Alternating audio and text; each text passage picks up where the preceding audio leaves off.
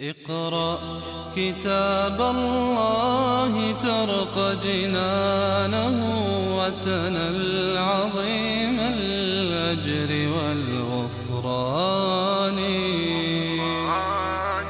رتله روي القلب من نفحاته كالماء يروي لهفة العطشان يوم لا يغني عنهم كيدهم شيئا. يعني لا ينفعهم شيئا. كيدهم في الدنيا لم ينفعهم هناك لأنه انتهى. وفي ذلك الموقف لا عندهم لا يوجد عندهم كيد. ولا هم ينصرون من قبل طرف آخر. فما استطاعوا من قيام وما كانوا منتصرين. قال سبحانه وإن للذين ظلموا عذابا دون ذلك. يعني في الدنيا قبل عذاب الآخرة. قبل الصعقة وقبل جهنم يوم يدعون إلى نار جهنم دعا. لهم عذاب ينتظرهم قبل ذلك يعني في الدنيا ولهذا قال دون ذلك. هذه الدون تشتمل اولا على الدنيا الزمانية يعني أنه في وقت مبكر قبل يوم القيامة فهو في الحياة الدنيا. كما قال سبحانه ولنذيقنهم من العذاب الأدنى دون العذاب الأكبر. لعلهم يرجعون. وهذا يشمل على الراجح كل ما يصيبهم من عذاب الدنيا أن يكون فيه نوع من توجيههم إلى التقوى والإيمان والطاعة وإقامة الحجة عليهم. ويشمل ذلك أيضا عذاب القبر كما قال بعض المفسرين فإنه قبل يوم القيامة وهو عذاب البرزخ. وأيضا الدونية عذابا دون ذلك كما أنه دونه في الزمان. فهو دونه في إيش؟ ها؟ في القوة والشدة لأنه لا يقارن بعذاب الدار الآخرة. فعذاب الدنيا كما قال النبي صلى الله عليه وسلم أهون من عذاب الآخرة. ولكن أكثرهم لا يعلمون. وهذا دليل على أن أسباب الكفر تتنوع. فمن الناس من يكفر عنادا واستكبارا كمثل هؤلاء الذين خاطبهم النبي صلى الله عليه وسلم وخاطبه الله تعالى وقال لنبيه فأعرض عنهم وقال فذرهم من المستكبرين. وهناك أكثرية من الناس لا يعلمون ولهذا قال أكثرهم لا يعلمون. يعني عندهم جهل وعندهم عمى وضعف تفكير وعدم استقلالية. قال واصبر لحكم ربك فإنك بأعيننا. وهذا نوع من تثبيت النبي صلى الله عليه وسلم وتقوية قلبه وتعزيز موقعه وموقفه. اصبر لحكم ربك. اصبر لحكم الله تعالى. اصبر على ما يقولون. اصبر على الشريعة. اصبر على تأخر أحيانا الفتح والفرج والنصر والتمكين لك. فإنك بأعيننا الله تعالى كما أنه لا يغفل عن هؤلاء الظالمين. فكذلك أولياؤه ورسله وأنبياؤه الله تبارك وتعالى يراهم ويسمعهم ويجيبهم ولكن هو جل وعز يختار الوقت المناسب لذلك. ولهذا قال فإنك بأعيننا يعني بمرآنا كما قال سبحانه تجري بأعيننا. وكما قال عن موسى ولتصنع على عيني. وقال لموسى وهارون إنني معكما أسمع وأرى. وسبح بحمد ربك حين تقوم. سبح بحمد ربك. سبحان الله وبحمده. سبحان الله العظيم. في صحيح البخاري كلمتان إيش فيهم؟ خفيفتان على اللسان ثقيلتان في الميزان حبيبتان إلى الرحمن. ما هما؟ يا سلام. سبحان الله وبحمده سبحان الله العظيم. وين الجوائز نبي كتب نعطيها للشباب المبدعين ما شاء الله متفوقين.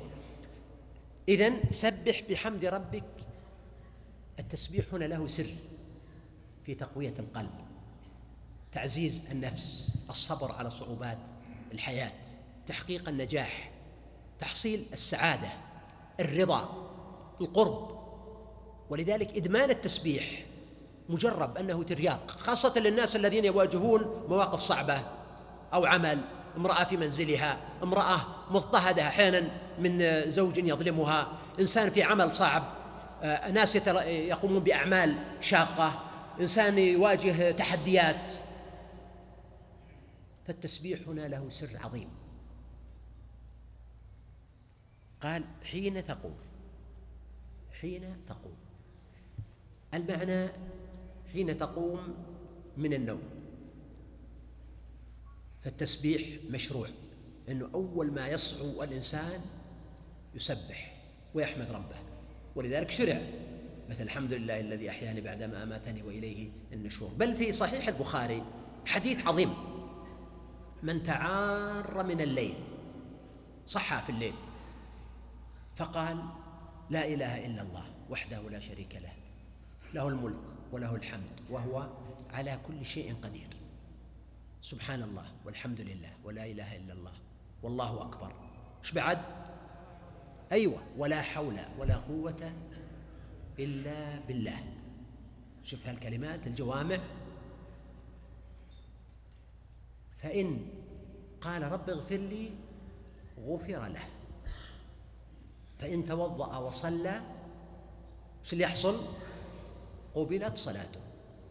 هذا وعد عظيم.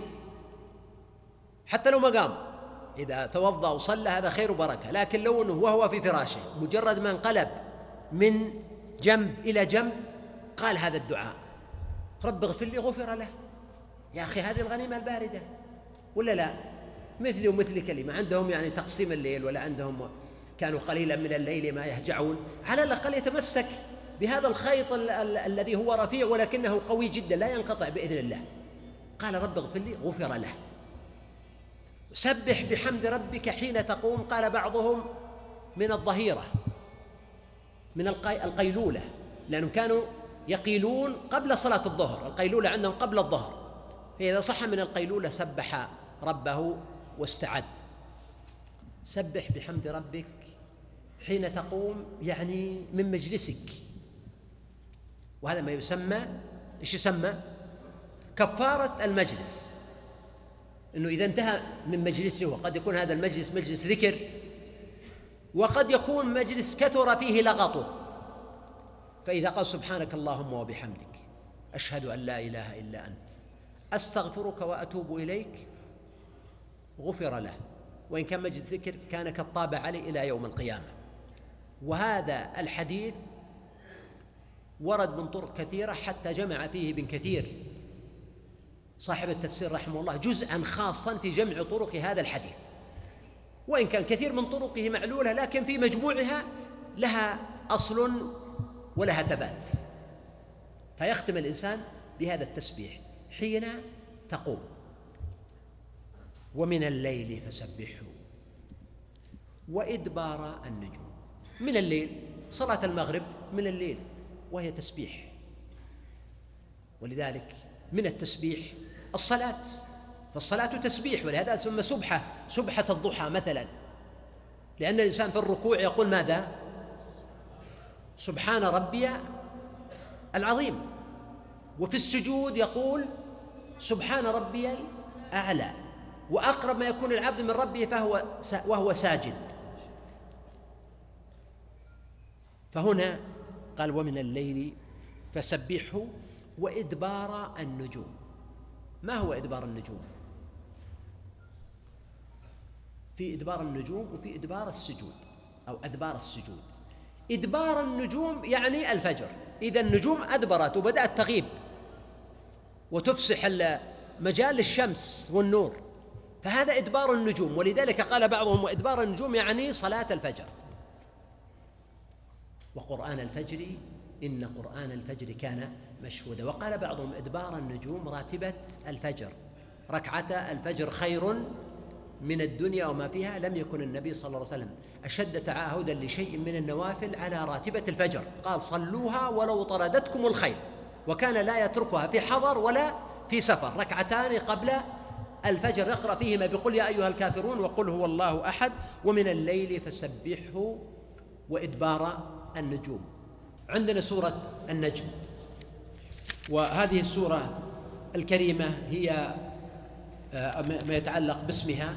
هي سورة النجم أو سورة والنجم أو سورة والنجم إذا هوى فهو في الواقع اسم واحد فهي من السور ذات الاسم الواحد. وإن اختلف ما بين النجم أو والنجم والمشهور عند الصحابة رضي الله عنهم أنه كانوا يسمونها سورة النجم أو سورة غالبا النجم. وأحيانا يقولون والنجم أو النجم إذا هوى وقد جاء في غير ما حديث أن النبي صلى الله عليه وسلم قرأها في مكة حديث زيد فسجد المسلمون والمشركون جميعا إلا رجل كبير السن لم يستطع أن يسجد فأخذ كفا من تراب ووضعه على جبهته وقال يكفيني هذا أظن أمية بن خلف. ومات يومئذ آه، على الكفر. فهذه السورة العظيمة في الواقع أنها سورة يعني قوية وأنا حقيقة أشعر ب يعني حب وجاذبية لهذه السورة في تلاوتها وقراءتها ولذلك من جماليات القرآن أن تستمع إلى المصحف بقراءة قراء مجودين سواء كانت قراءة الحدر أو قراءة الترتيل والتطويل ولكل قراءة ميزاتها. فالأصوات الجميلة آه، تكشف عن معاني وإعجاز ولذلك جاء في الحديث في البخاري زينوا القرآن بأصواتكم. فالصوت الحسن وهو نعمة والنغمة الحسنة تكشف عن تجليات ومعاني وجماليات جديدة في النص القرآني. وهذه السورة سورة مكية عند جماهير المفسرين والعلماء وهو الصحيح. وقد روي عن الحسن أنها مدنية وهذا قول آه، ضعيف جدا. وقال بعضهم إن فيها آية مدنية وهي قوله سبحانه الذين يجتنبون كبائر الإثم والفواحش إلا اللمم وهذا أيضا فيه نظر فالسورة مكية كلها. وربما تكون نزلت والله أعلم دفعة واحدة وعدد آياتها ثنتان آه، وستون آية أو واحد وستون آية على اختلاف بين علماء العد. والنجم إذا هوى أيضا قسم. ويقسم ربنا سبحانه هنا بالنجم. هل المقصود أي نجم من النجوم الموجودة في السماء؟ هذا محتمل. ويمكن أن يكون القسم بنجم خاص. فإن كان القسم بنجم خاص فيمكن أن يكون القسم بالثريا لأنه نجم معروف عند العرب. وكثير من مواثيقهم وتواقيتهم توقيتاتهم في الزمان وفي الرعي وفي الزرع وفي غيرها مرتبطة بنجم الثريا أو نوء الثريا. ولذلك كانوا يقولون من الأمثال العربية طلع النجم عشاء. طلب الراعي كساء. إذا طلع النجم في الليل نجم الثريا. مع نهج البرد فالراعي يريد الكساء. طلع النجم غدية في الغداة الفجر.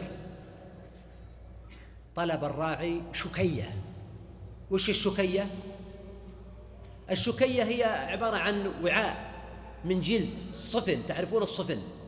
وعاء من جلد يوضع فيه اللبن أو يوضع فيه الماء معناه أنه جاء وقت الحر فهو يحتاج إلى الراعي إلى الشراب.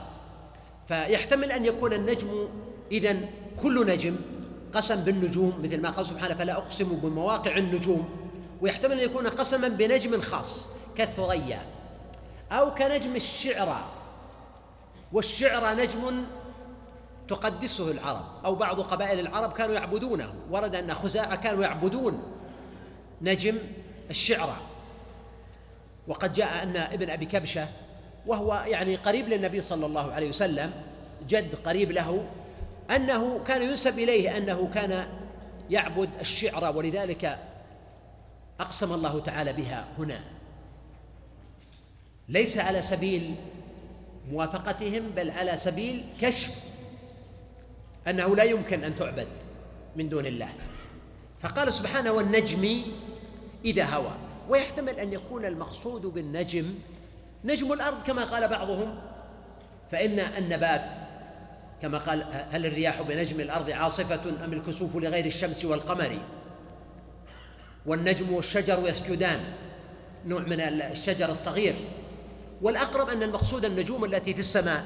بل هذا يكاد أن يكون متعينا في هذه السورة لما تدل لما يدل عليه السياق ومنه قوله إذا هوى. فهو لم يقسم بالنجم مطلقا وإنما أقسم بالنجم في حالة خاصة وهو إذا هوى. وما معنى هوى؟ سقط احتمال وفي معنى آخر غاب أحسنت. غاب أفضل. فلما جن عليه الليل رأى كوكبا. هذا النجم. قال هذا ربي. فلما أفل يعني هوى قال لا أحب الآفلين. من هو هذا؟ هذا إبراهيم عليه السلام. إذن القسم بالنجم إذا هوى هو يعني بعد بسم الله الرحمن الرحيم أول تفنيد لإيش؟ لعبادة النجوم. أنه هذا النجم يغيب ويأكل ويختفي فكيف تعبدونه؟ وإذا قلنا أن معنى إذا هوى إذا سقط. يكون المقصود بالنجم ماذا؟ أيوة الشهاب. الشهاب الذي يراه الناس وهو ينقض أو يسقط. ولقد زينا السماء الدنيا بمصابيح وجعلناها رجوما للشياطين. إلا من خطف الخطفة فأتبعه إيش؟ شهاب ثاقب ممتاز. إذن المقصود النجم الكوكب إذا غاب أو أفل. اقرأ كتاب الله ترق جنانه وتنل عظيم الأجر والغفران. رتله روي القلب من نفحاته كالماء لهفة العطشان.